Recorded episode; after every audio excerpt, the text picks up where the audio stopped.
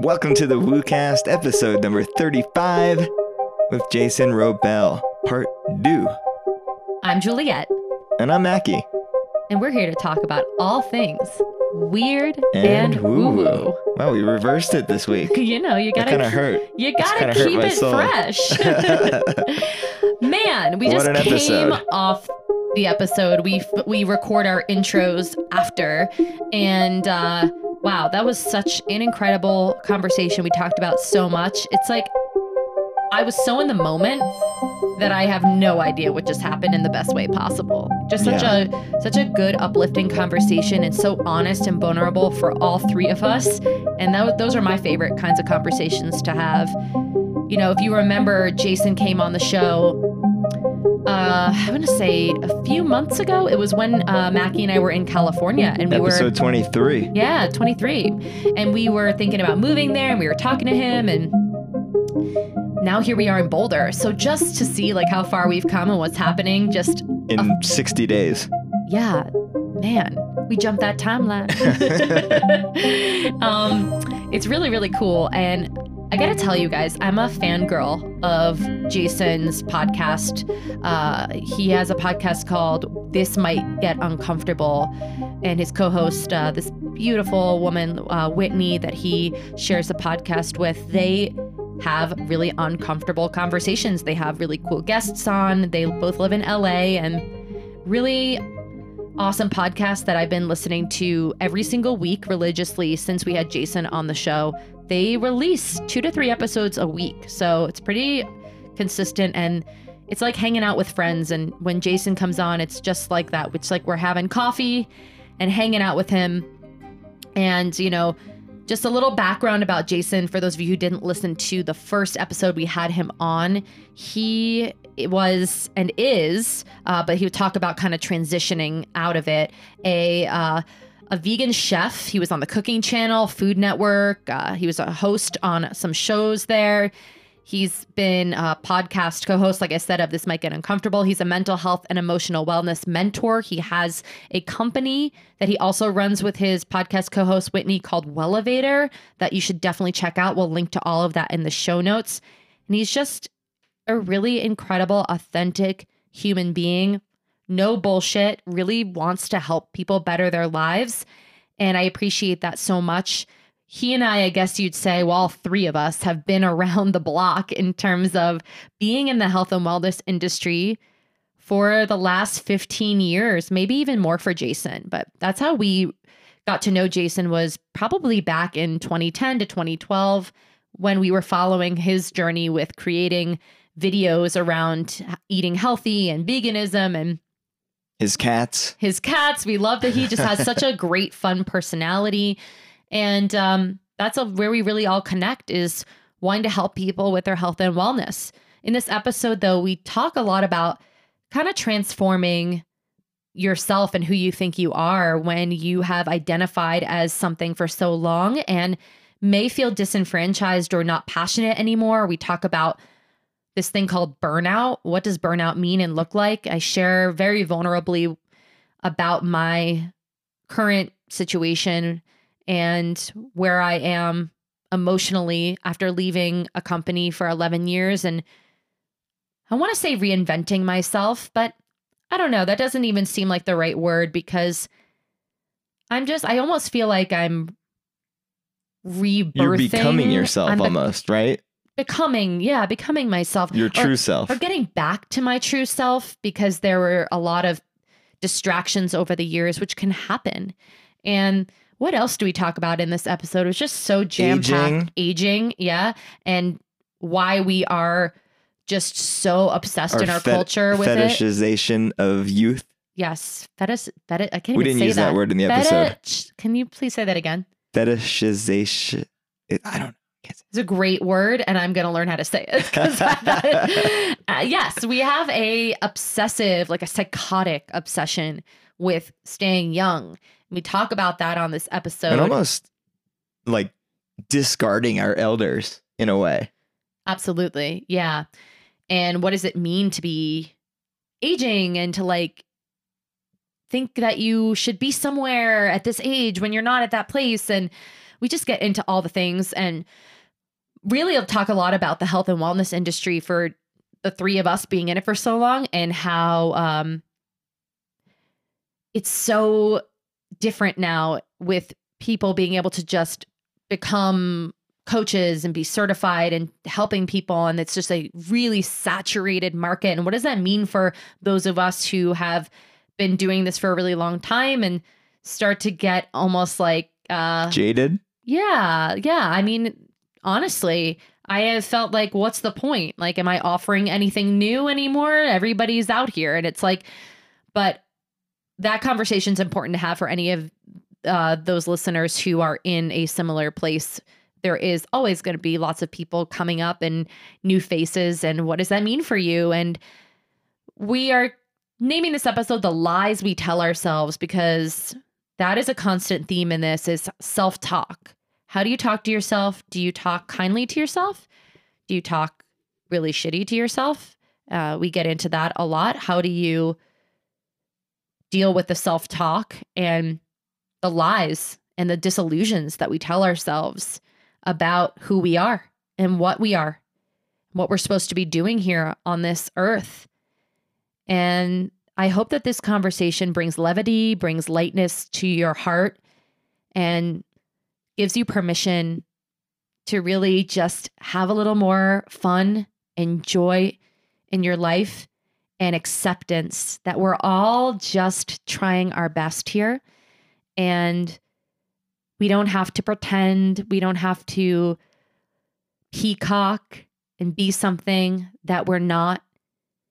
And that's a big part of the journey for myself and it, you know, for Mackie too, is just being us unapologetically. Yeah. And losing the expectations that we have of how we'll be received, how the podcast will be received, how any work that we put out into the world will be received. That's that's Right. work. Once the work is out there, there's no we can't control the reaction to it. Yeah.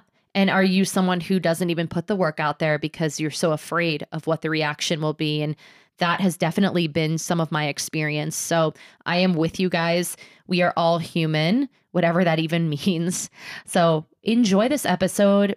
It was one of my favorites. I think I say that every time we have a podcast. But I mean, honestly, so we're just fun. having so much fun Yeah. and we love these conversations. And like I said, I'm a fangirl of Jason and his podcast, guys. I highly recommend. It's called This Might Get Uncomfortable. And this is exactly what this is about. This is what Jason brings to the table. We have really uncomfortable conversations, but you're if you're like me when you're listening to them, you're like, "Oh my god, yes, yes. This is what I've been thinking about or I want to have these conversations. Finally, conversations." somebody's having the conversation I that want we've all avoided. Yes, I want friends so I can talk to this stuff about. We can be open. There's no hiding, there's no guarding, there's no bullshit. This is just important because it makes you feel so much better. And who doesn't want to feel better? I want to feel better every day. All right. it's hard to feel good sometimes.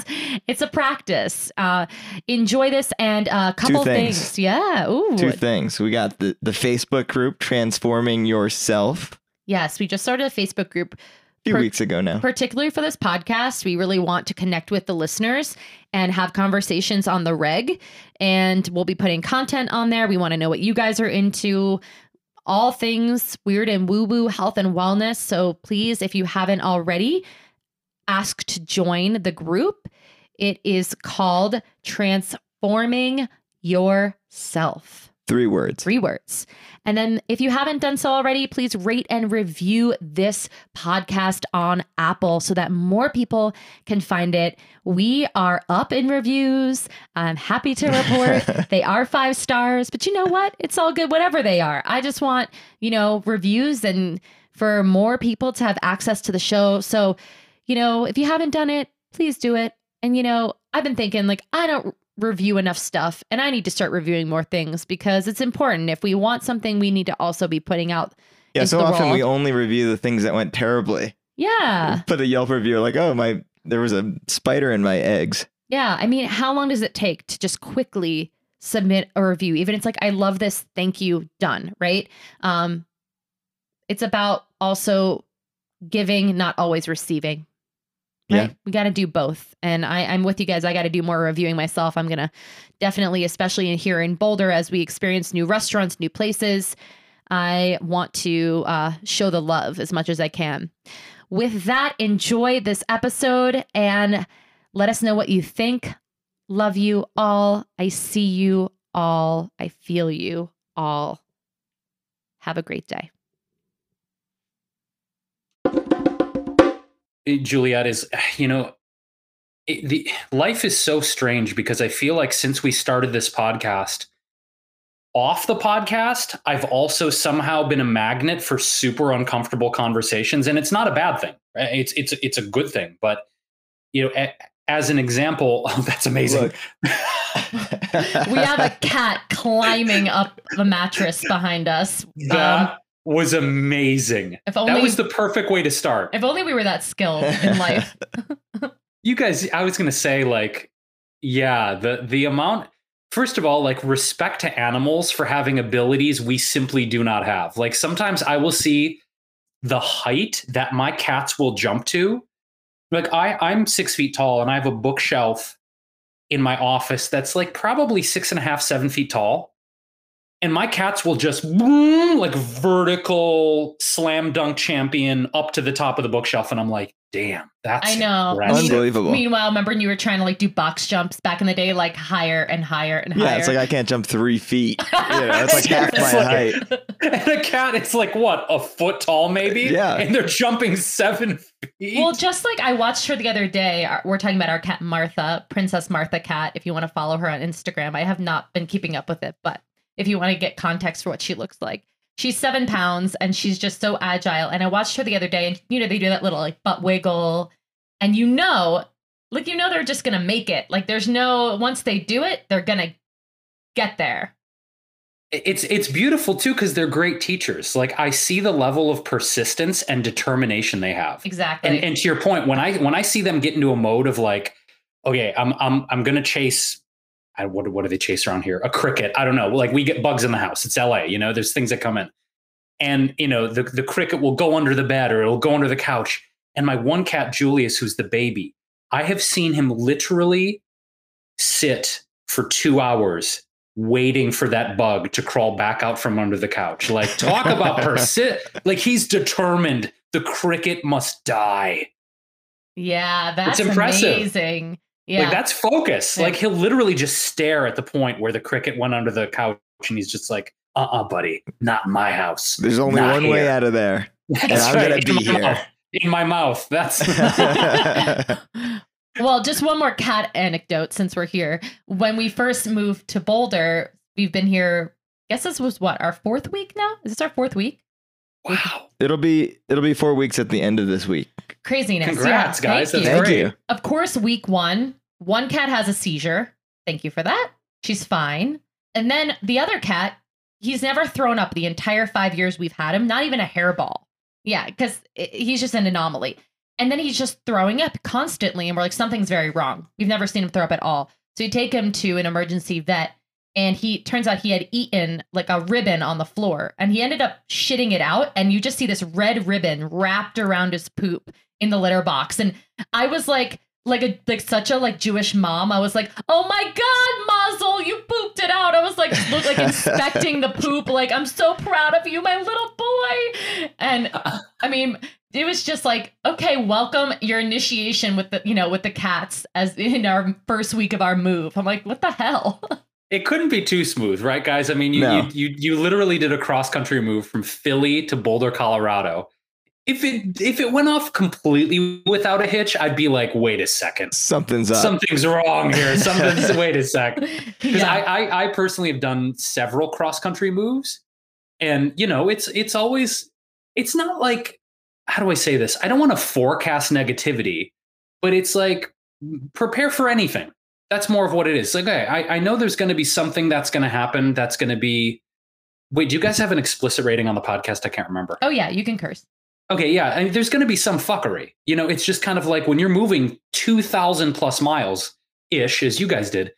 There's a lot that can happen. So if you had a cat, you know, w- with a a a turd wrapped in a ribbon for you, Yeah, it's a that's the gift. It's a gift. It's a gift. That's the worst that happened. Yeah, it's a shit present. The car you. made it. We didn't have any breakdowns, no accidents along the way. Everything was perfectly smooth, other than That's the awesome. cats. Yeah, Yeah, That's awesome. great. Yeah. And then we slept, you know, we slept on the floor for a week when we were here. When Oh we yeah, the have a bed. cats. We had an air mattress until the cats got a hold of that. Oh, oh, you mean by getting a hold of it? You mean uh, creating Yeah. some artwork in the air, Yeah. air mattress? Uh-huh. Yeah, we had it for what two days? two nights. Two Wow. nights. Yeah, that's, That's fine. that's good. That's impressive. Forty eight hours. That's pretty good. yeah, you know, we were camping, but here we are, a month in, so excited to have you back on because when we were talking to you, we were in California, and Yeah. we didn't even know that we were going to move here. Okay, so so I know that I'm on your podcast, yet I feel like since we it's like the three of us hanging like the vibe whenever we, we did the first episode was like the three of us just hanging out Absolutely. having, having a smoothie, right? And Yeah. I and I love that about you too is, you know, on the WooCast here, you have an environment where I don't ever feel like, oh, I'm I'm being put on the spot or I'm interviewed. It's like the three of us just talking about life. So out of all the places, because you you had a few places on your list last time we talked. Why Boulder? Well, Calif- it was basically California, and there's a few places along the coast that we were looking at, and Right. then there was Boulder was the other option, which at the time we talked, we were like, we had kind of ruled it out because we're like, we don't want to deal with snow. Like right. Right. before we left Philly to go on our California trip, it had snowed like three out of four days. We're like, we're done with this.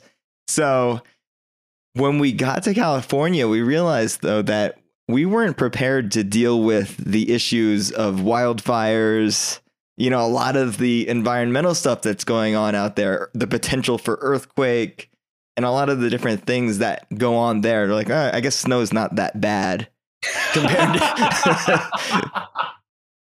well, you know what else was really interesting? Like Oh. when we were mostly we were looking at the Santa Cruz area. We really I really love like redwoods and I wanted to be in Northern California and like so we explored all that. And it was really interesting because every single person I brought this up to and talked to, they were like, "No, don't move to California. Don't do it." Like it's it, they were saying people who live there even were like it's just kind of you know, even though it is still such a beautiful amazing place, there's just so many issues right now and like you know there's no groundwater and this and that and like the, the taxes and expenses and and honestly one of the m- real like main determining factors is that the expenses for us when we were looking at rentals they were two to three times more than we were paying and it was like do we really want to do that put ourselves in that position where we're paying double if not three times as much for places that weren't as nice as what we were eh, getting in Philly. Now we were looking in that Santa Cruz area, which is kind of very kind of limited. So I don't know. It just was like, let's go back to that idea of Boulder. Looked at, like looked at pictures of it again, memories of when we were here. And I mean, when we were here, we were like, we loved it here. We came in the spring when we visited. We fell in love with it. The hiking was insanely amazing and the people and I feel like we're in a bubble. You know, I think that I feel like we're in a protected bubble for right now, which I kind of need. Like I'm coming off of a burnout, which thank you for putting a podcast out about burnout. For anyone listening, Jason has a podcast called about burn like burnout. And who was the who was the person who was on there who spoke about the burnout? Yeah, Dr. Kate Steiner. She's Yeah. amazing. Um, she has a book out uh, on Amazon specifically about burnout recovery and you know demystifying the shame around it. And and all and also, you know, the thing I, I love about her is is she one of her approaches to recovering from burnout is play. And how as adults we get so serious about success and money and wealth and our legacy and not that those things are unimportant, but we get so serious and so swept into the complexity of life that we forget to play. And on- the episode you listened to, Juliet, I was like, "Damn, I'm not, I'm not playing enough. Like, Yeah. I, I'm, I'm way too serious right now." I don't think anybody's playing enough. You know, there's a very small portion of people who are. Yeah. But it's, it's, it's an interesting question though, Mackie. Is like, you know, when you bring that up, and I, I, I suppose play is different for everyone, right? Some people might love mountain biking or, Right. or rock climbing or play could be going to the gym. I don't find going to the gym play. I find going to the gym to be a grueling exercise in overcoming the crap in my own mind. It's not fun. It's never been, but some people it's fun. which has its it had that has its like you know upside in a way too right of building Sure. like resiliency or whatever but not not when it comes to what you're talking about which is like effortless like joy and and fun Yeah, so I'm I'm curious for both of you like first of all Juliet with your burnout recovery is is play and sort of reigniting this childlike sense of wonder and and and experimentation part of it for you and also for you Mackie like I guess it's a question of like when did we start to lose that sense? I don't know it's like if I look back on my life that I can have like a specific age per se but it feels like as adults it's so easy to lose that and It completely is. forget about it. yeah. well i can say that i lost it because of having trauma when i was younger and man i would say i really lost it when my dad died when i was 16 and i had to become like an adult at that period of my life it was like all right no more messing around like i ha- got a ged and like started going to college and just like from then on just had to become someone who like i had to fend for myself. And i like moved out when i was 17 i was adopted for a very brief period for about nine months and then i left left and started living my own adult life at 17 so my play really stopped right there. Everything was about trying to figure out like what is my purpose? What am i doing with my life? That's when i found fitness when i was 18 and became a trainer and really felt this calling to help people with their health and wellness. Definitely, you know, from a place of my dad dying of a heart attack, and I really got into like healthy living, right? And even though I was kind of into that before, but it was a lot because of him seeing my dad struggle with his weight my whole life and uh, overeating. And, you know, I think that we try to fix things for our parents sometimes, right? Mm, So, yeah.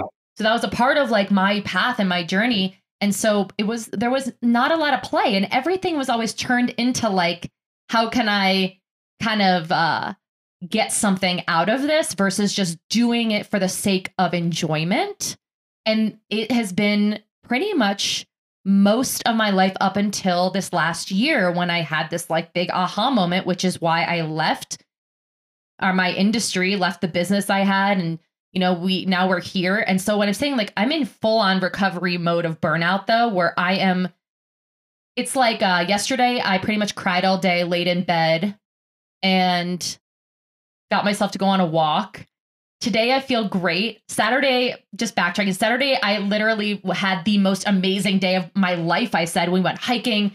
It was beautiful. I mean, it was just we ate good food and I felt like I was on a high. That was Saturday, but then yesterday I was like I feel like the most depressed I've ever felt. So it is this roller coaster right now of like emotional releasing and then also like saying yes to things that I've never said yes to before. Like I'm going to this ecstatic dance festival, like things like that, that I'm just like, you know what?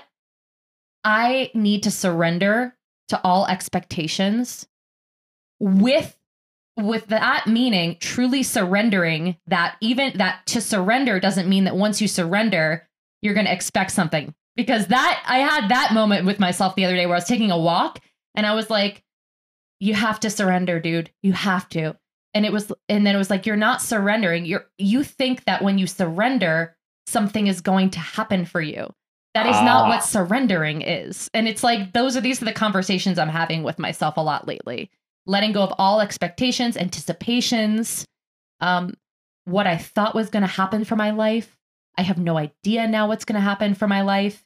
It's a really interesting place to be in. And it's quite frankly like terrifying. I have nothing to rely on in the sense of like, this is who I knew myself to be. And one of the things you said, Jason, you know, that really resonated with me was things that used to bring you pleasure and release. You said no longer were giving you that feeling that's a really scary place to be in because I it was the same thing for me. Like I've been able to rely on my inspiration and passion for health and wellness and fitness pretty much my whole life. And then all of a sudden I'm just like I'm almost like a curmudgeon about all things health and wellness sometimes. I'm like, ah, fuck them, fuck that. It's so overrated. Da, da, da. Like I'm like an asshole. I'm like, what is happening? Like the whole industry is burning me out in a way, you know? I'm just like, they're full of shit, this and that. I'm like, if I have to hear another thing about keto or that, I'm like, I can't, you know? And so that is where I am at. that was a light check-in. Just Yeah. a light check-in about play and what it means to me. I mean, I'm really I'm not going to lie, like I'm that is not an innate thing for me right now. I'm really I think there's a lot of like trauma releasing and things I'm I need to get through to like access that wonder, childlike wonder that um I know is there. She pops she she pops up. But it's not my I'm not leading with that. That hasn't been like a comfortable lead for me. Yeah. I can relate to a large portion of what you just detailed so eloquently. Um, I have found that the pendulum has swung for me so much in the opposite direction with health and wellness. Um, because I, I, my perception of it all is that there's so much divisiveness and competition and I'm right and you're wrong, and this binary way of thinking. Um, and also a lot of people just parroting the same information over and over and over again. There's no originality. I mean, I I kind of see whether it's, you know, a chef or or a, a fitness instructor or, or a meditation coach. It's not to devalue what they're offering, but it just seems to me like there's this factory that's just popping out health coaches and wellness experts. And if I see like guru, expert, thought leader, coach one more time, I feel like the, the these titles and these terms, the, the value of them is becoming completely diluted. You know, when I see someone like, I'm a coach, it's like, okay, well, how long have you been coaching? Well, you know, I went to this weekend seminar. hmm When did you go? Oh, yeah, like a month ago. Wait a sec. So you went to like a three day seminar and now you're like coaching people on their health because you went to a fucking three day weekend seminar? Like there, there's a dangerous part of this industry. And, and to your point, Juliet, like I, I'm becoming so disillusioned with the whole thing, not because there aren't great people who are putting actual expertise and heart and, and years of experience but I think that that's the exception, not the rule. I think the rule is there's a lot of unqualified people who are like, anybody can make a million dollars on the internet now. So I'm just going to go to a weekend seminar and be this thing and give myself this title. And on the one hand, I'm like, that's great that you feel empowered. I don't want to take away your sense of empowerment. But it's a hubristic, overreaching approach where anybody's like, I'm an expert. Now I'm like, okay, you can call yourself that but the point is is so many people are calling themselves that who do you believe who do you trust Yeah, the, the word It's an issue. expert is devalued at this point. So I how think does that affect you? And like I can say that, you know, for me it's affecting me in that I am disenfranchised and I don't want to put myself out there a lot of times and I feel like I I, I almost just feel like hiding. It, it's the only Because way I you don't want to add it. to the noise. Kind of. Yeah. And I don't want to add to the noise. And I'm just like, even though it's been almost 15 years that I've been doing this, but I feel less confident now, 15 years later, than I did in the beginning. And I we were just talking about this last night, Mackie and I were like, remember all the YouTube videos we used to make, how Yeah. to make a green smoothie, like all the things like, you know, over 10 years ago, we were like, damn, we felt we felt so free in a way and so excited about, you know, helping people and uh and reaching people with this knowledge of feeling better and living a happier, healthier life. And um, I don't know if it's just place I'm in personally or because the landscape have changed has changed, like we're talking about with social media. But I I feel like hiding right now, and like if I could do it without social media right now, which I haven't been comfortable with, like getting rid of it. But if I could do it without social media, I, I you know, I think that that would be a great option. You know, but I, I don't know. I can't really see any real other way of re- still using that. yeah it's a tricky thing uh, and I, I think part of it is the the unbelievable deluge right? Because you're, you're talking 15 years ago you know 2005 2006 that was the beginning of facebook and youtube. I mean that was like a beginning of it. And in a very short period of time, the dynamics of um, not just creating a brand, but I think be, you as an individual becoming a brand, becoming a product. And and the issue that I have sometimes is that it feels like we have in some ways, and I use this very intentionally, like dehumanized and commodified human beings. Yeah. Like now, now people are products. And, and as part of this health and wellness industry conversation, I feel like there is so much unbelievable pressure. If you choose to be in this industry and you even have anything around coaching, health, wellness, healing, there's an unspoken pressure to present yourself in a very specific way. You've got to look great. Your skin's got to be flawless. You got to have six pack abs. You got to have a great ass. You got to do this. You got to have, you know, every, it's like the amount of maintenance, whether or not you even want to do it. And I would challenge a lot of people in this industry whether or not they actually enjoy all of that maintenance to present themselves as this flawless deity that is to be worshipped by the entire internet. That's a shit ton of pressure. Yeah. And not only that, you gotta not only do you have to look right, but you also have to have the right camera, the right lighting, the right background, all of the other aspects of it as well. Yeah. And and and the question is like, why? Why why do we have the standards in place of if you're gonna be and not just people in the health and wellness industry, but I think the standards of like, oh, if you look this way, you must be a healthy person. Like I, I think that there's a separation here between aesthetics and health. Yeah. And I think those things get overlapped and mushed a lot.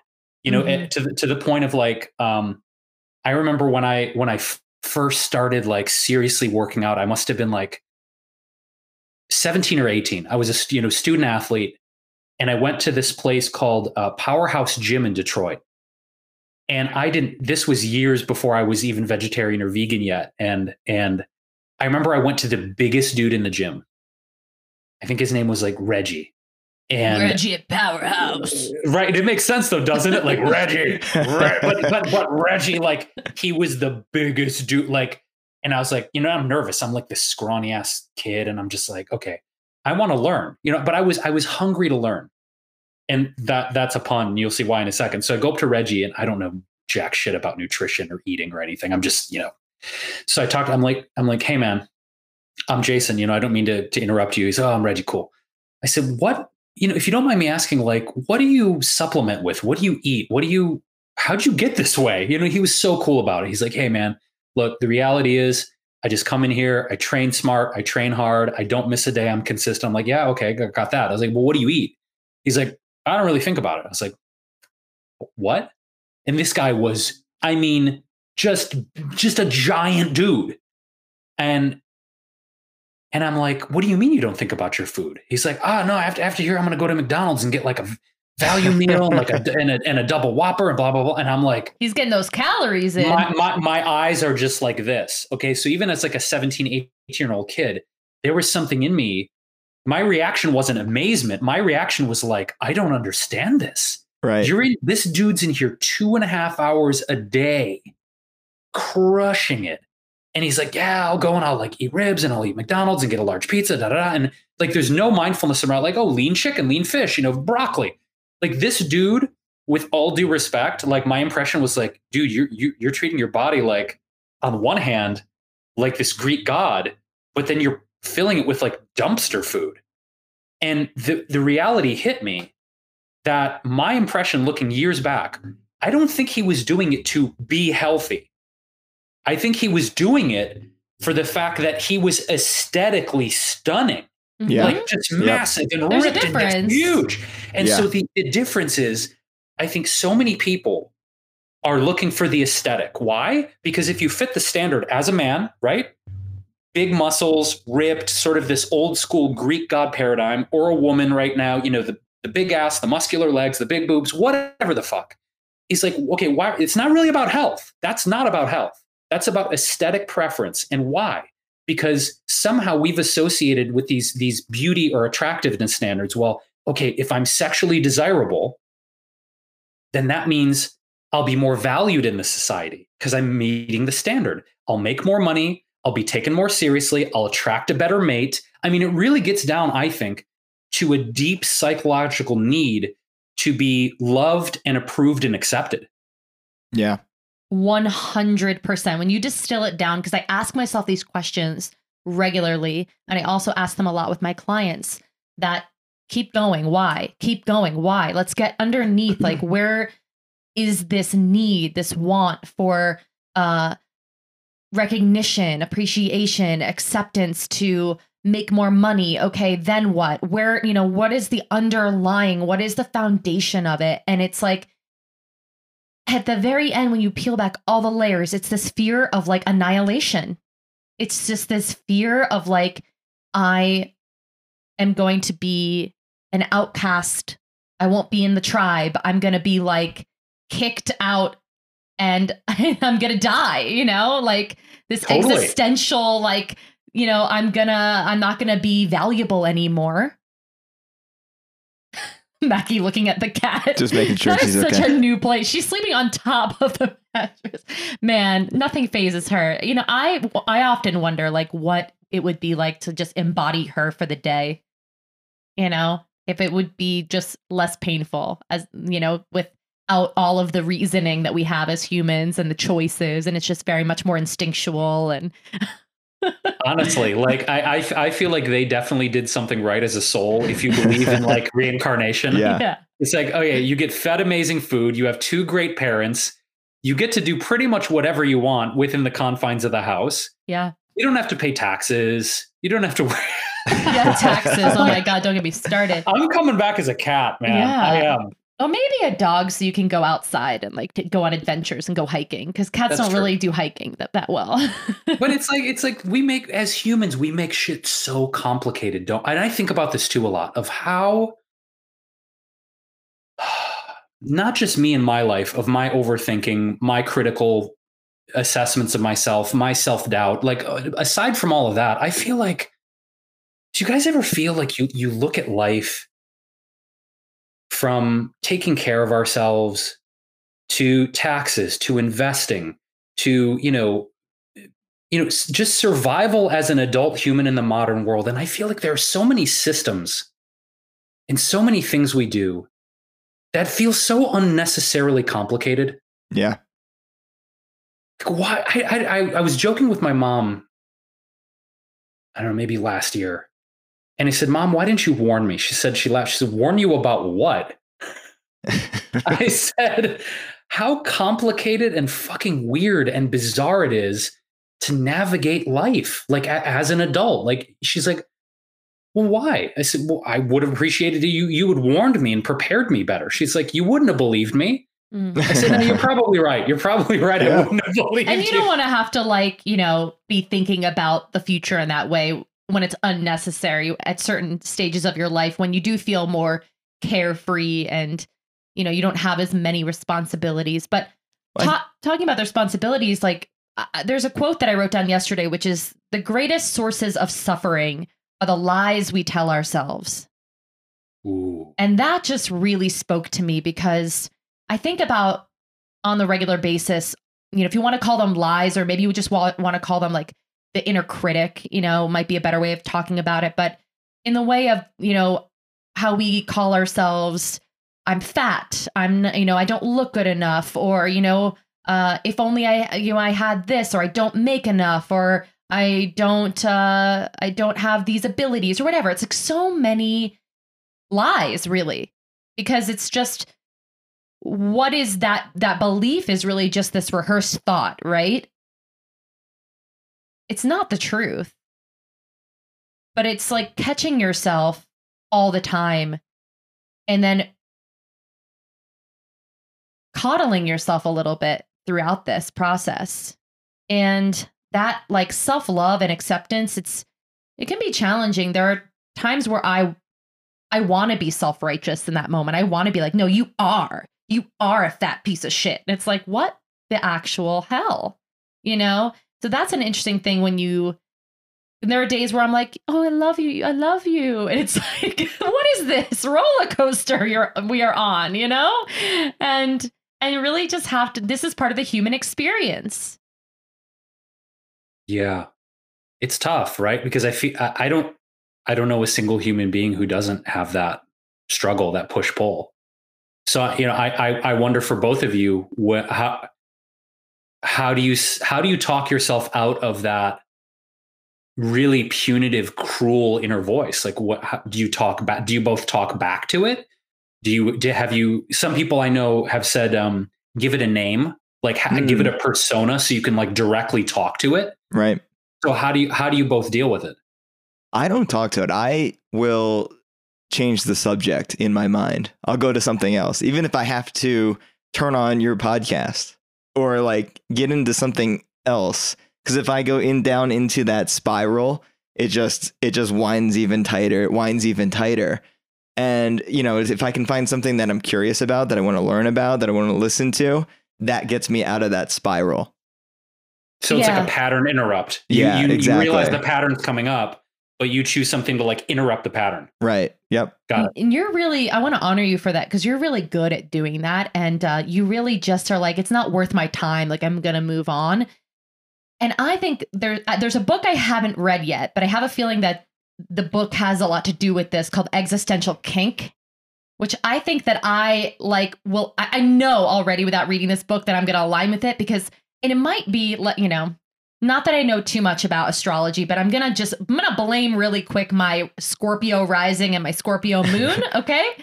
just from astrologers that I have had do readings for me, and I'm really an intensely deep emotional person, like emo, ever since I was a kid, like so emo. Like I rocked the pink hair, the piercings, like nine inch nails, like really just the dark, like crying in my room, writing on my walls, lyrics, like, you know, and we could blame some of that on like, you know, trauma and childhood stuff, sure. But I think that there's always been a part of me that's just really attracted to like the darkness and the deep and like why I love your podcast because you guys are talking about all this really uncomfortable stuff. And like that is where I want to go. And Mackie jokes like, he's like, yeah, if you're going to be my friend, like, we're going to talk about like everything. I want to know your fucking wounds. I want to get in there. And I'm like, that's just, I don't know. It's just what I'm attracted to.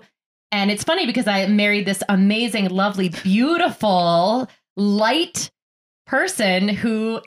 That's the balance. You aren't that at all. You're like sunshine and rainbows. You're like, it's okay. You know, like it's beautiful and i'm not negating that you're not human you don't have those experiences but like that is so refreshing to have someone by my side who we you are you're not going down that road with me. But getting back to this like i have to talk to the person. I'm like juliet stop it. Mm-hmm. like i have to be like this is you need to look around you need to see how incredible your life is. Regardless of this moment where you're thinking, oh, I, you know, oh, I don't make enough money, or you know, I don't have the the body I want, or whatever the things are that come up, right? I have to get present, and I've even like wrote down like why my life is fucking amazing, and I'll just start writing, and then it's like, oh my god, get a hold of yourself. You're just in the matrix right now, like you're in the trap, the trappings of what you, you, the brainwashings of people, what they tell you, you're supposed to be striving and fighting for. And it's like, there's no need to fight. Everything, you're safe. You're safe and you're loved and you're okay with everything you have in this moment. So that's what I I have to do that pretty pretty consistently. Yeah. It's it's almost like there's this um like a reality check that happens and then also this where you're taking you know i'm safe i'm loved everything is okay. There there's like a deep somatic soothing that uh, that needs to take place sometimes. Because i know you know if we talk about going to the depths right? For me in the times that i identify i don't feel safe i don't feel secure i'm afraid of what may or may not happen i'm projecting into the future into illusion right? You use the word lie. I like to use the word illusion interchangeably with that like if i acknowledge that i'm like way down and like in some alternate reality because really i think a lot of times when we're beating ourselves up and we are so punitive and so, and I'll use the word cruel. I'm really cruel to myself to the point where there was there was there was a weekend workshop I took years ago and came out as an expert. Um, there was a weekend workshop I took years ago, and one of the exercises. This was so hardcore, but it was so valuable. One of the exercises in this workshop was to go around, and mind you, we'd only been working for like I don't know, you know, three four days. It was actually several weekends to be more accurate. And the exercise was to go around and walk up to someone and tell them the thing you find least attractive about them. That's hardcore. Eek. That was my yeah. reaction. Eek. That was like you. you guys, don't, there's no video for the for the listeners, so just imagine. Eek, my my mouth. I already left. Oh Jesus! Legit though, but imagine, but imagine like you're in a room of like you know 50, 60 people, 100 people, whatever it was, and you don't even know these people. You know them for three days, and you want me to walk around and go up to a random person and tell them the thing I find least attractive. Talk about un- that's beyond uncomfortable. I remember like yeah. getting the sweats when they proposed it. I'm like, I don't know if I can do this. So a woman came up to me. Her name was Kelly. She was blind. She said, Jason, the thing that I find so unattractive about you it's repulsive to me how mean you are to yourself. Mm. Did she this was know bl- that? This was a blind. No, I'd been in like breakout groups with okay, her. Like okay. we had breakout groups.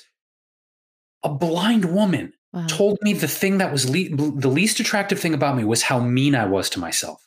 That's always stuck with me. Right.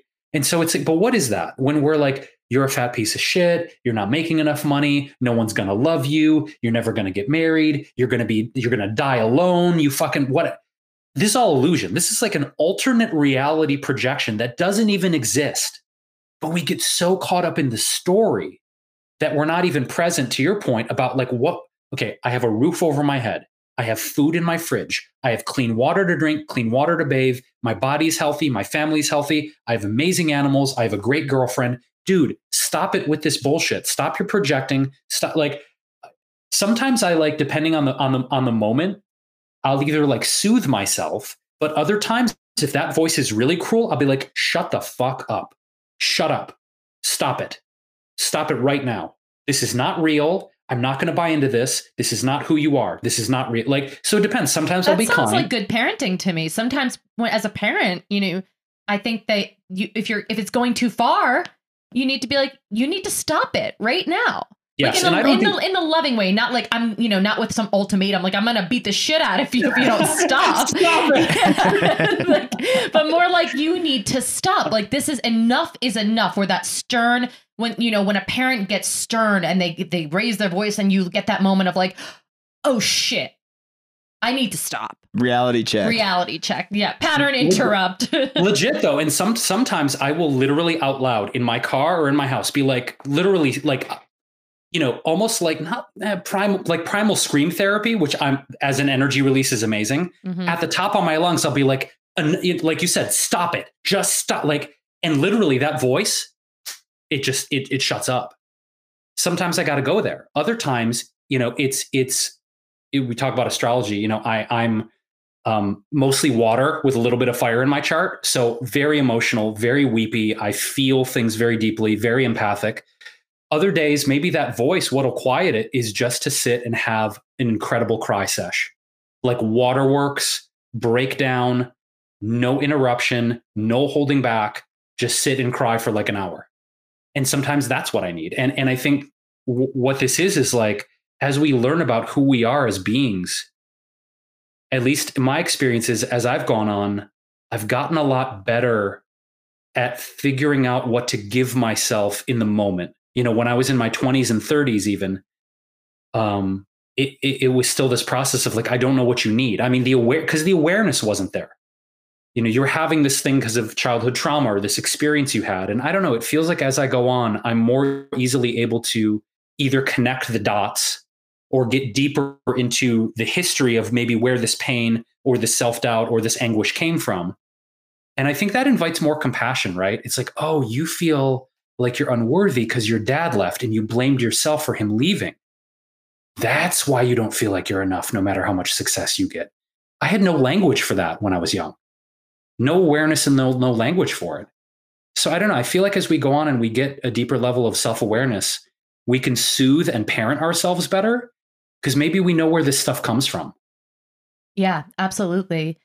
I'm actually in a place where it's beyond the knowing of where the stuff comes from.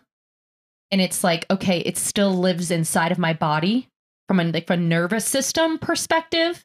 So right now I'm doing some work with like releasing physically, which is crying, primal screaming sometimes in a pillow or um on a hike. Yeah, like when I hike and I was like just screaming at the top of my lungs at the mountain, and then I started crying, of course, because typically Scared the mountain lions. good, good. We don't need them to come near us. But I find a lot of times, you know, the anger turns into the the pain comes out and the crying comes out. The deep, like wounded inner child, you know, that needs to let it out and you just it's it's hard. It's a hard thing to let yourself go there. I honor you for allowing yourself to take an hour or even anyone to take a few minutes to cry like that um where you're not holding yourself back and you're really letting that come through because because of what we've been told and what we've seen people are taught to be uncomfortable with that uh uncontrollable emotion right? So it can feel so scary for a lot of people that like i don't want to go there you know? They don't even want to touch what there is you know what that is. But i always say you know that it's like when you're constipated and you finally take a shit and you're like oh my god like i just feel so much better like I can go on with my life now. Like you can't go on with your life when you're constipated. Like if we've traveled and there's one day that I don't take a shit, I'm like my life feels like it's over. I, you know, I really count on my regularity. relatable, relatable. and you're just like, I don't even want to go to dinner tonight. I don't want to. Like, I can't enjoy myself. Like, I gotta like, I gotta do something about this. And that's like the gunk of like the emotional gunk that we carry. Uh, but you know, we we oftentimes it's not as present as like, you know, when you have poopy stuck in there. But but maybe it is if you get like if you if you're more aware than it is. Like right now, I'm aware that it's there. I'm aware that it's there because we moved. And when you move and when you change your environment and when you leave something and when there's a death of something, like and you're kind of rebirthing yourself in a new place uh Yeah. kind of jumping the ju- ultimate pattern interrupt. yes You know, it's just like everything is questioned. Like we've we've had a we've had a, an interesting couple weeks because we keep forgetting things. Like I'll walk out like, oh, I forgot my keys, forgot my phone. It's because you know, in in our previous iteration in Philadelphia, everything was so routine. It was easy. Like I knew exactly where I was going to get to the Starbucks, to get to the gym. I don't have to think about like, oh, I got to turn on the GPS and figure out like where are we going to go right now. You know, so it's easy to remember your keys. So like your brain, you ever go somewhere and you uh, you get to this place and you don't even remember walking there. You don't remember driving there. You know, you're just on autopilot the whole time. We don't have any of that autopilot right now. Everything is new. Everything is fresh, and it's like our brains are going overdrive, figuring it all out. And see, that's the beautiful perspective that you have to remind me of that because I'll just go down the dark path of like, I'm broken, you know, My something. brain stopped. yeah, like, oh my God, like my brain isn't work. Like, what is going on with me? Yeah. And it's like, you're like, yeah, we just moved to an entirely new place and like our whole life is different now. And it's not even a month. And I just, it's just like, why you gotta be so hard on yourself? Why you have all these expectations of yourself that you wouldn't have for other people? Why do I hold myself to this standard? You know, it's a really, I ask myself these questions a lot. And like you said, it's nice to know kind of where it comes from. And for me, it's an overcorrection of having to take care of myself when I was younger, right? So I didn't have the models. I didn't have mom and dad modeling. So then I became mom and dad, and I became like really strict parents. Like, you're going to eat really healthy. You're going to go to the gym. You're going to go to bed. You're going to do this. You're going to make this kind of money. You're going to work this much. And it's like, okay, that was good then. Really beautiful support. Got me where I am. Not helpful anymore. Thank you. Not Totally. helpful The anymore. pendulum's starting to come back. Yes. Like that's really nice that that ha- like I'm so grateful that I went that way because a lot of children in my position turn to drugs, alcohol, whatever. You know what I mean? I've I've had therapists be like, "You could have killed yourself." I'm like, "Okay, that's a little much." But in and to say like you got to like honor like how incredible you are. And that's always a hard thing to to accept when people say that for some reason like you're so incredible. It's like but I, I, I I'm actually letting that in now for the first time in my life. How are you? Okay, and I say this because I'm curious because I experienced something very similar that I'll, I'll I'll share in a moment. But how are you letting it in? Like when you say that, there's obviously an old program that wants to resist it, right? Of like you're amazing, you're incredible, you're beautiful, Juliet, you're such a gift, whatever the the terminology is. How do you like drop the hands and let it? Like how do you do that? It's the surrendering thing that I was talking about earlier. I gotta, I gotta let go. Like I'm, I gotta give up, and I'm putting quotations the dream, right? Like that I have built up as this like I'm gonna make something of myself. I'm gonna, I'm gonna be somebody. It's so funny. It's like the hero's journey. I'm gonna be somebody like on Broadway. like this is like literally though kind of been this narrative for me. And all the while, while I want while I've wanted that, I have consistently also held myself back from that by so many insecurities and not showing up authentically or like, you know, allowing myself to feel joy and and and just have fun and let go. I've kind of just been tightly wound, you know, that person who's like too tightly wound. And it's like, well, that doesn't, that's not how you're going to be a magnet for people. Like, there's, you're not a magnet if you're tightly wound. People, that's a repellent, actually. So I am just, like I said, right now saying yes to things that I would not, not normally say yes to so that I can put myself in uncomfortable situations. That's a part of this without expectation. Mm, and um yeah that's it. Just not the expectations. I've got to drop the expectations of even before this you know we if we got here i made a spreadsheet of how much money i was going to make and how i was going to do it with starting this new coaching practice. And it's like that's not helpful right now in this stage of my life. It's just not. And yeah. and then it's like the part of you that freaks out is but what if you let it all go? What if you become irrelevant? What if you let it all go? Then what? Especially when the ego is invested right in but you've been doing this for 15 years and remember how much you innovated and remember how many people you've touched and remember how many people you've served and you were doing this before all the gen z and millennials were doing it and like i but i was there before all you motherfuckers and like the ego the ego wants to claim like really i mean if we if we and i don't want to throw the ego under the bus i think in some ways to make like I want to say this about the ego. I, I I think that there's my personal philosophy of people like you need to kill your ego. I a don't think it's possible to fully kill the ego, and I also think that if we learn to have a different relationship with the ego, we can use it skillfully and use it as a tool, not in the sense where it's always controlling us, right? yeah But but you bring up something super relevant because I I'm um I don't even know how to phrase this, but I'm just I'm I'm I'm getting out of the whole food and nutrition space completely because um I don't feel like I have anything else to say. I don't feel like there's anything else I want to express artistically with it.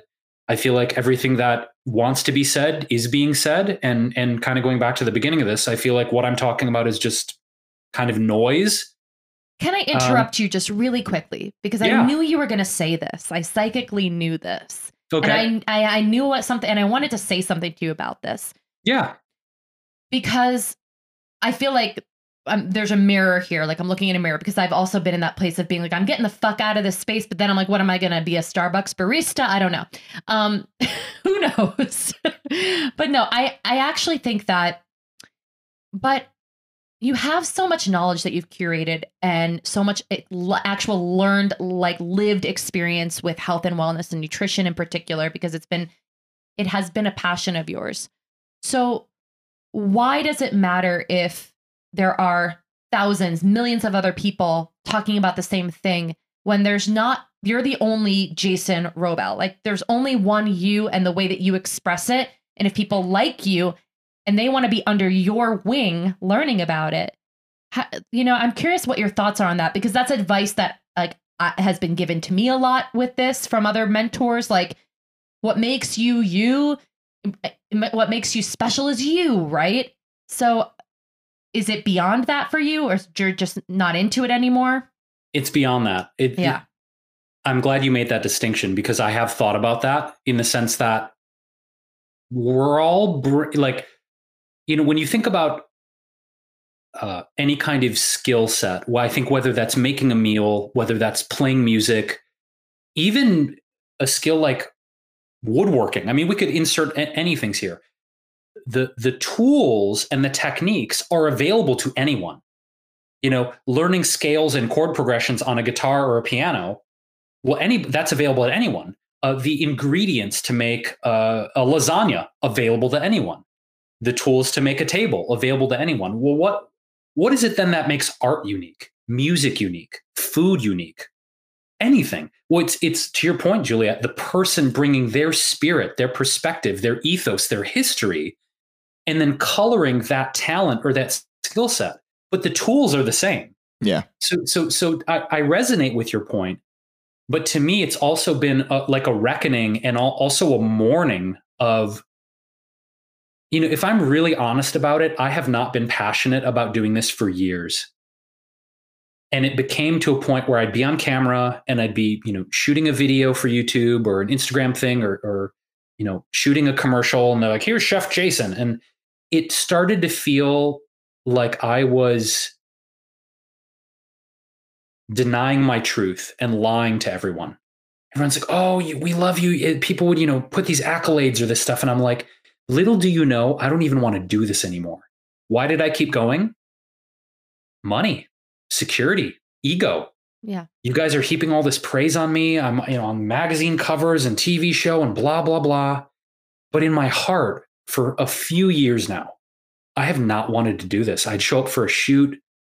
Um, I'd get a recipe project and my heart had my heart is not in it anymore.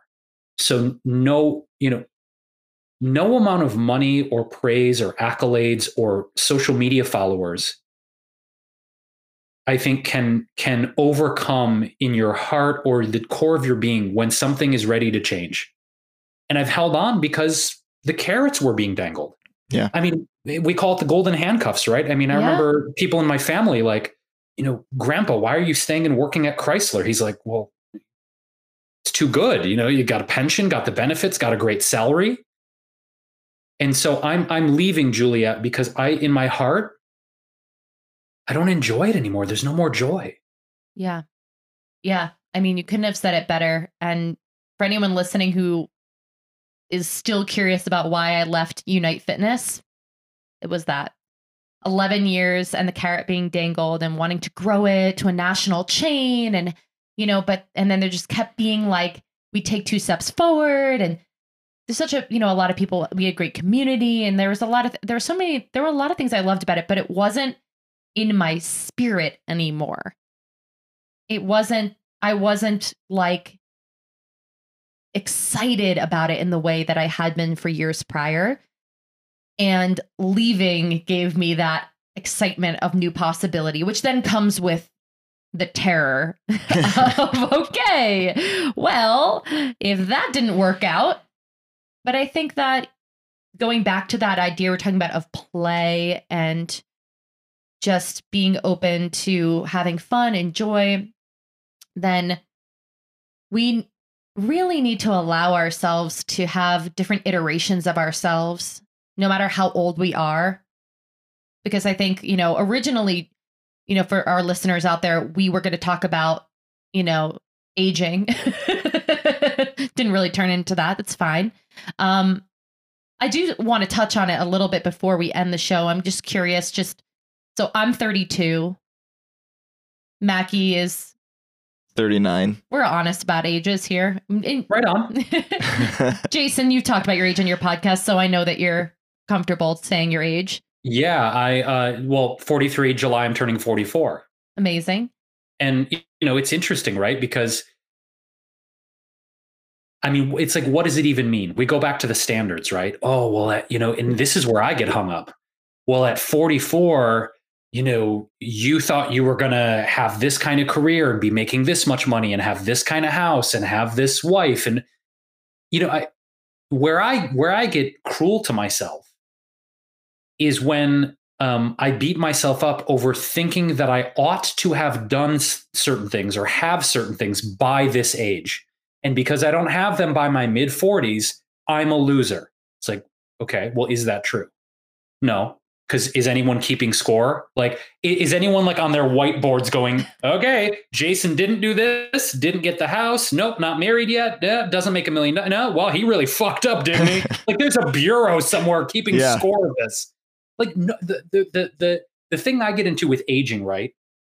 And this is such a huge thing. Is you know I, I've started my hair started to thin a little bit, and I had a fucking freak out last year about it. I had a fucking freak out, and my girlfriend Laura is like, "Well, you didn't know?" I'm like, "No, I didn't know." like, I, like I'm not the guy who like sits with a mirror and another mirror in the bathroom, like checking.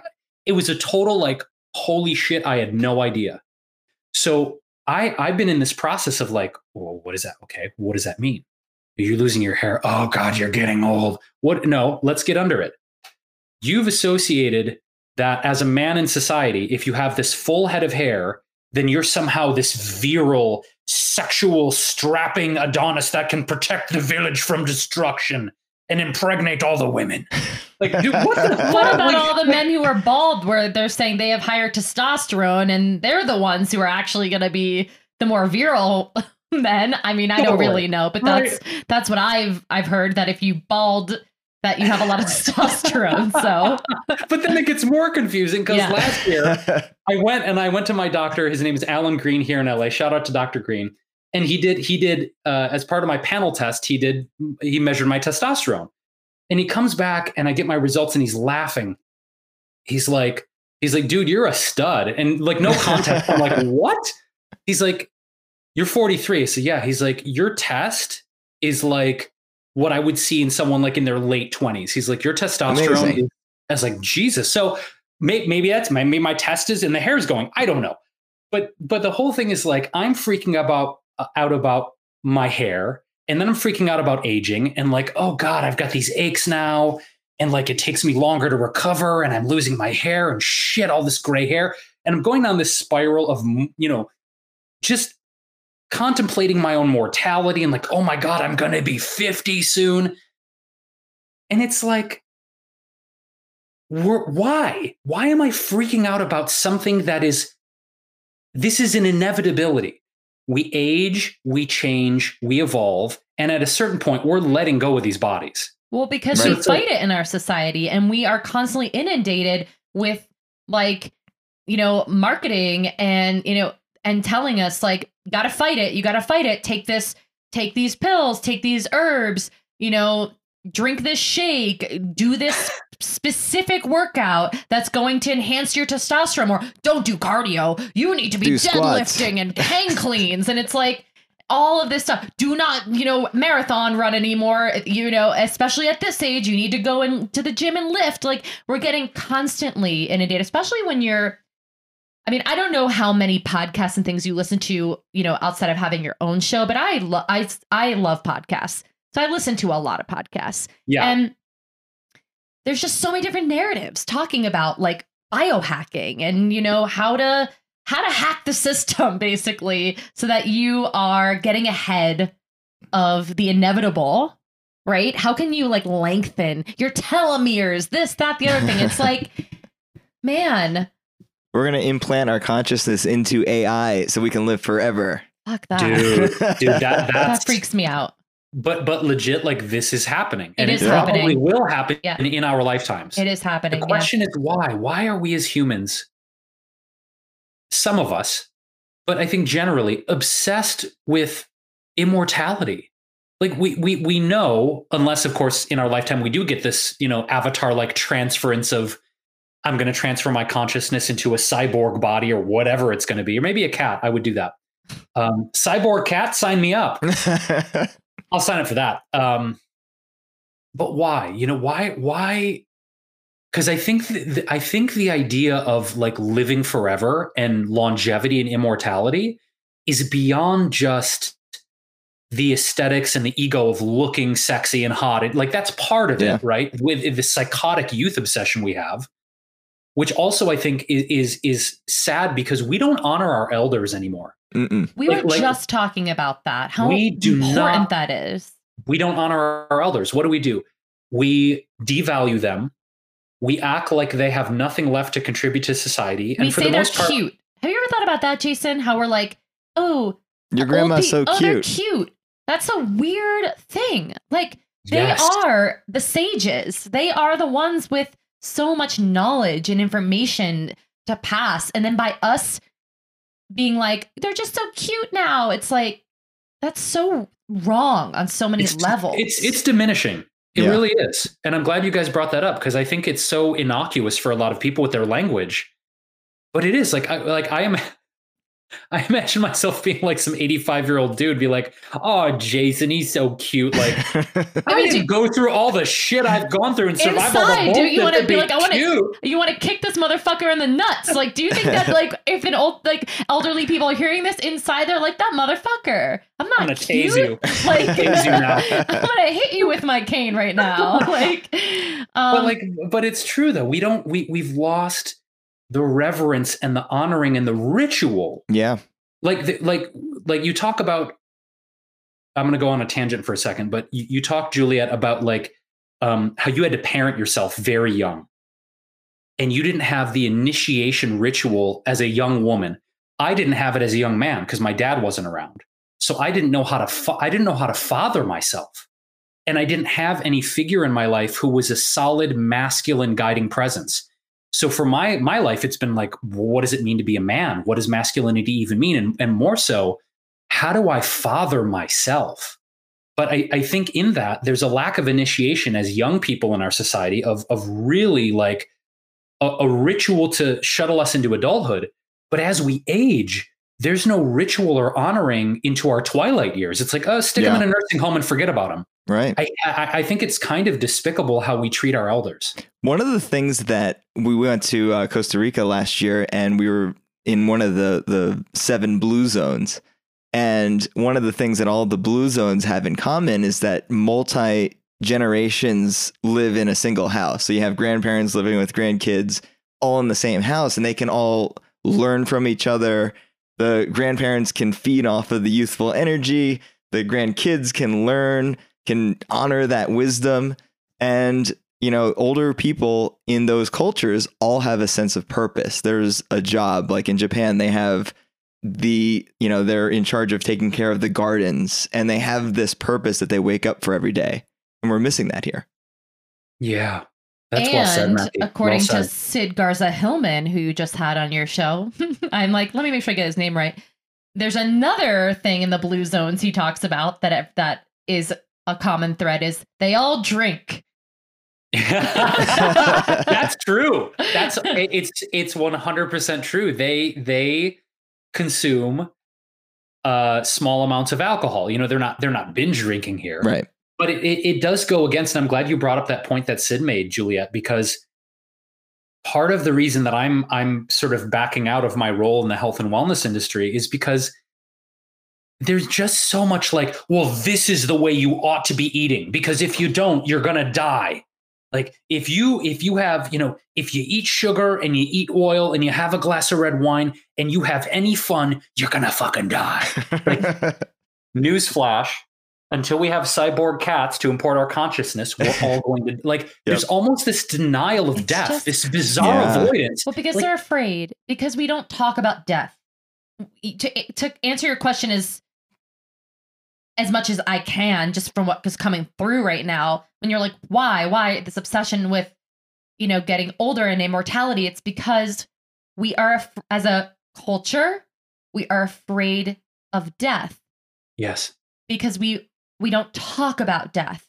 We don't honor death. We don't have ritual around death. We don't we just people die and it's like they're there one day and they're gone and then we have all, all this this grief that we hold inside that we don't that most people aren't taught to how to even deal with their grief and it's like oh just go to work 2 days later. Great, you took uh, you can have 2 days.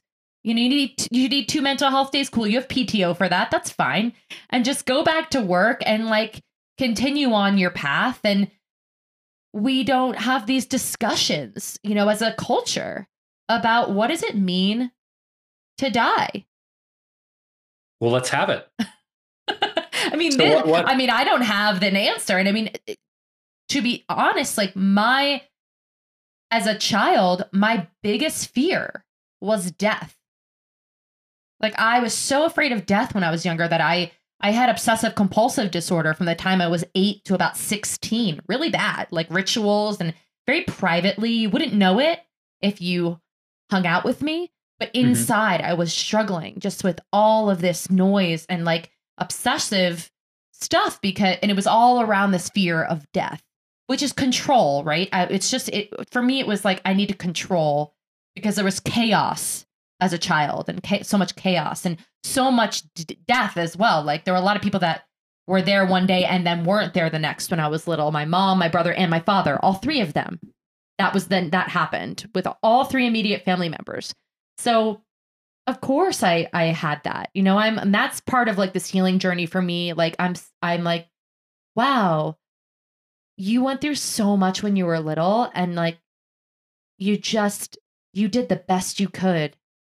And look at where you are now like this is part of that honoring and like trying to to be accepting and loving to myself now. And it's not uh it's not always easy because it's not rehearsed enough yet it's not rehearsed enough yet right Yeah. but eventually hopefully it will be right but i never learned about mm, i didn't know what death was never discussed right was death talked about in your family Mackie did, No. anyone tell you what happens when you die Oh, I- we talked about it a little bit, but not not not in a not in a healthy way. what do you mean not in a healthy way Well, not in a way that we really discussed it and really learned about it. You know, like we we kind of brushed brushed over it, like which you know is pretty normal, I guess. well did you have well you didn't really have religion right No, Yeah, I think that's the same with my family. There was no religion, so there was no there's a heaven. When you die, you go to this place, your soul still exists. There was none of that. It was just question marks from the from my parents of we don't know. That doesn't feel good when you're little because you want someone to be like, here's what happens. we don't know. Great. Okay. So like just I mean, I still because I think when you're young, you you create certain fantasies, and I still to this day have that, you know, can remember the fantasy of what God is. And he looks like this big fucking man in the sky with a white beard. Like sitting in a control seat, basically. Like controlling everything. like, where does that come from? A lot of buttons up there. A lot of buttons. lot of buttons. Yeah. so many buttons. so many. so, yeah, to answer your question, like I don't have the right answer, but as I'm as I'm getting older, I do feel more at peace with some ideas around our consciousness and how it doesn't you're not just when you know annihilated like there's you know you don't just like to imagine being here right now having this conversation with each other right? Inhabiting these physical forms with this mind and this consciousness we have like that is so incredible and magical to me that i cannot fathom that when i die it's just you know lights out blackout no more nothing. Doesn't make any sense to me because this doesn't make real any sense to me So I have to just like hold on to that. I think um I love this conversation at the end because sometimes I will just have this I don't know if it's lucidity if that's the correct way to describe this. But it almost brings an equal amount of like um levity and lightness and also terror when I have this thought, but it's some version of this thought of um I don't I have no idea what I actually am. Well, we are a human being. What does that mean? It's like no, wait, that's that's a, okay, great. But at the core, we don't this is my philosophy. I don't know where I came from. And I don't know what happens after I leave this body. Now that again, I, I feel it sometimes. That that's fucking terrifying. We're just bumping into each other on this place called Earth as these things called human beings, warring, loving, breathing, dying, confused, figuring it out, getting lost, found again. It, it's life is insane when you think about it. It's also Mhm. glorious. But the reality for me sometimes is like, yeah, I really oh where well, where was I before this? Don't know. Where am I going after this? No clue. What's the meaning of life? I don't know. Whatever you want it to be. I mean, it's it's I'm not saying this to be reductive because life is very complicated, but I think I try and remind myself of the mystery of it all. Yeah. And that sometimes feels comforting just to surrender to the mystery of it. Mm-hmm. The unknowables. the Just like- uncertainty. and I think that is why our culture is obsessed with certainty Yeah. because the underlying is the most uncertain is like we are like the one thing we all have in common, right? Is the fact that we die, right? That's one, and that we really don't know why we're here and where we're going. Yep. So there's that commonality and that uncertainty, which can create a lot of just trying to layer on certainty. If I control this narrative and if I believe this and if I tell myself this this illusion, this lie, right? Then I'm okay. Then I have purpose. Then I have meaning, right? And I think I'm making a little bit of an assumption here for for us because I feel very connected to you, Jason, and like how we are kind of where we are in our lives right now with sort of stepping into a new unknown of like career and just like, you know, um, I feel like we're very kindred spirits. So I lost my train of thought. Love it. there we go. I have no idea what I was gonna say. Like honestly. That was an amazing Oh, setup, though. so It was so good. good. So- We're on the edge of our seats. Oh man, it must be that my brain doesn't know where I am because I'm in Boulder, like you said. No, this, is gonna, this is gonna be like so. You remember when you did when you did that 23andMe and it told you you were Jewish? I'm your I'm your long lost sister. I mean, you was like, never- oh my god, you never the know. sister reveal, the You- sister reveal. that would be amazing. you never know. I mean, uh yeah, I have no idea what I was gonna say, but okay, we're gonna we're gonna wrap things up with that. We're all just human trying to figure it out, whatever it is. And but there's nothing to really figure out, right? Um that cheesiness of it's about the journey, not the destination, right? But it's not cheesy, it's real. Yeah. You know, sometimes I, I feel like, ugh, but when I say certain things, but I'm like, that's a real, it's that's the real deal that we got to just honor the day and allow there to be more mystery. See, I that's the thing I think is people don't allow the mystery in the day to day. So that's where I am in my personal life right now is I'm really work it's it's work. Let me tell you from from someone who's an overachiever, more type A, wants to like wants to have it figured out yesterday because I've been very indoctrinated into that and also because of my childhood experience. It is work for me right now to be like, "No, no, dude, you're fine. You could just sit here on this couch. You want to read?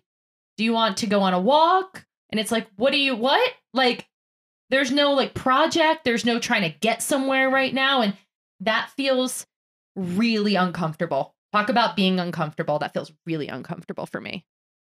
Makes me want to Really? cry, scream, and freak out most times. Yeah, because you've taken away the safety net. You've taken away the routine, as Mackie was saying. The routine's gone. The familiarity's gone. You know, you you've um I, I I'm trying to okay. So two things I want to I want to leave with because you engendered these two two quotes that came up for me. Um, and I'm I'm really still trying so hard to practice believing these because on a soul level I do, but on a physical like you're Jason Wrobel and that means this and you're supposed to do this and blah blah and you're in your own trap that you've created for yourself. um, one is uh, I think Albert Einstein said the the most important decision that we can make is um, deciding whether we live in a uh, friendly universe or a malevolent one. And then the other one is like uh, Terence McKenna, I think, said, and I'm butchering this one big time, but um, you, you find that um, at a certain point or few points in life, um, you're going to fling yourself into the abyss, like fully into the abyss. But instead of some like never ending chasm of doom, you find that at the bottom of the abyss is actually a feather bed waiting for you. Mm. I try and believe that because I think on one hand, I, I think about all the times I've flung myself into the abyss and ended up okay, like truly. But it's hard to trust that when you're in the free fall and you're just like, ah, screaming at the top of your lungs. So, you know, kudos for you flinging yourself into the abyss because a lot of people don't because it's too terrifying. Yeah.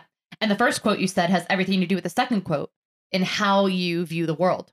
So if you fling totally. yourself into the abyss and you view that the world is, you know, full of kind-hearted uh, people and there's beauty and there's safety and there's love and that's what you're leading with, then it gives you that sense of safety when you fling yourself into the abyss and permission to do it repeatedly, which is what I was saying earlier is that you can reinvent yourself. You can change your career. You can change your location. You know, you can you don't have to be one thing. I am Jason. I am this. This is my avatar, and this is how I operate because I have been doing it for the last 15 years. It's like, okay, cool.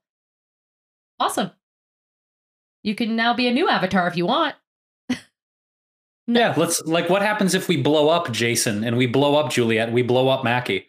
Like I imagine like one of those cartoon detonators of like yeah, what happened? TNT. You know, I just like, saw a little seed and a sprout after that. Like that was yeah, my visual. Like, like, oh, now we sprout into a new beautiful life force, whatever that looks like. That is stronger and better and may have the wisdom of the you know other live lives that you lived, and you know talk about the sages and and honoring our elders just full circle because that's why it's so important to you know for anyone out there. I'm gonna try to practice this myself. You know, really when I can just listen more to those who have lived longer than I have and have lived through it to get sage advice because um, I think it's important. Yeah. And you know what? I think we're going to all embrace our our I definitely want to embrace my role as an elder. Like I'm starting to and when it, you know whenever that's who the hell knows. Like what number do you become an elder? But I I think this conversation is is bringing me so much levity because it's like um em- embracing where we're at at these stages of our life, honoring the stages of our life, and and not um not wishing we were at a different place. You know, not oh, I wish I was 21 years old with the knowledge I have now, or I wish I was 61. It's like no, just can we really just accept and honor where we're at right now? And I'm putting that out because I'm also asking myself, can I keep honoring that? Because mm-hmm. it's a mm-hmm. daily it's a daily challenge. Yeah, let me know when you're going to shave your head, like, and when Sid is going to be there for you. I was like, trying, oh I'm man, I am, I am there during that live stream. and legit, if I if I end up doing it, I 100% will live stream the shaving of the head. Absolutely. Yeah, it's a big deal when you know you're. It's that's a surrender right there, letting go of this idea that your full head of hair makes you something. Yeah. Because it really doesn't. You know, like you, your essence makes you what you know what you are. And we need to constantly remind each other that for the listeners out there, that's what I want to leave us with. It's not about the external appearance. It's about the internal, the soul, what we're how we're expressing, having these uncomfortable conversations, being real with one another, being vulnerable, and giving space for that for people. You know is there anyone in your life you know that you can connect with more on that soul level? Can you open that up more for yourself if you don't have that? Because it's that's what i'm trying to do. I want to build more of that community. This is why that we love having this podcast. We've received such amazing just random messages from people and i know you have too jason with your podcast that in someone the other day was like please do not stop doing this work this work is very meaningful and important and I was like, like he was in the shower. I'm like, Mackie, you need to read this. you know, like, got it, understood. Because sometimes you're like, does any is anybody out there? Is anybody listening? For sure. But I know that you know, I am. I'm listening. I'm listening to you, Jason. So please don't stop doing what you're doing because I'm a I'm like number one fan over here. So sweet. I, yeah. I just I appreciate you guys so much and, and the work you're doing and um, the invitation both times on this podcast to just no holds barred. Let's get into it. Let's you know jump right down the well, and for you guys to hold that, that space and to bring that spirit. Um, I really believe that it is necessary for not only our individual healing but legitimately our collective healing. So thank you for ha- having yet another, you know, deep, meaningful conversation and having me on. It's yeah. it's just it's always a pleasure. And also, yeah, I mean the the the cats in the background. I mean, it's just it's perfect. Yeah, Martha really this this one lulled her right to sleep. She's like dead asleep, like full on perched the, up, curled in the ball, eyes closed. You know, like there's like that partial sleep for the cat where they're like one eye open, but this is like she's actually sleeping. So good job.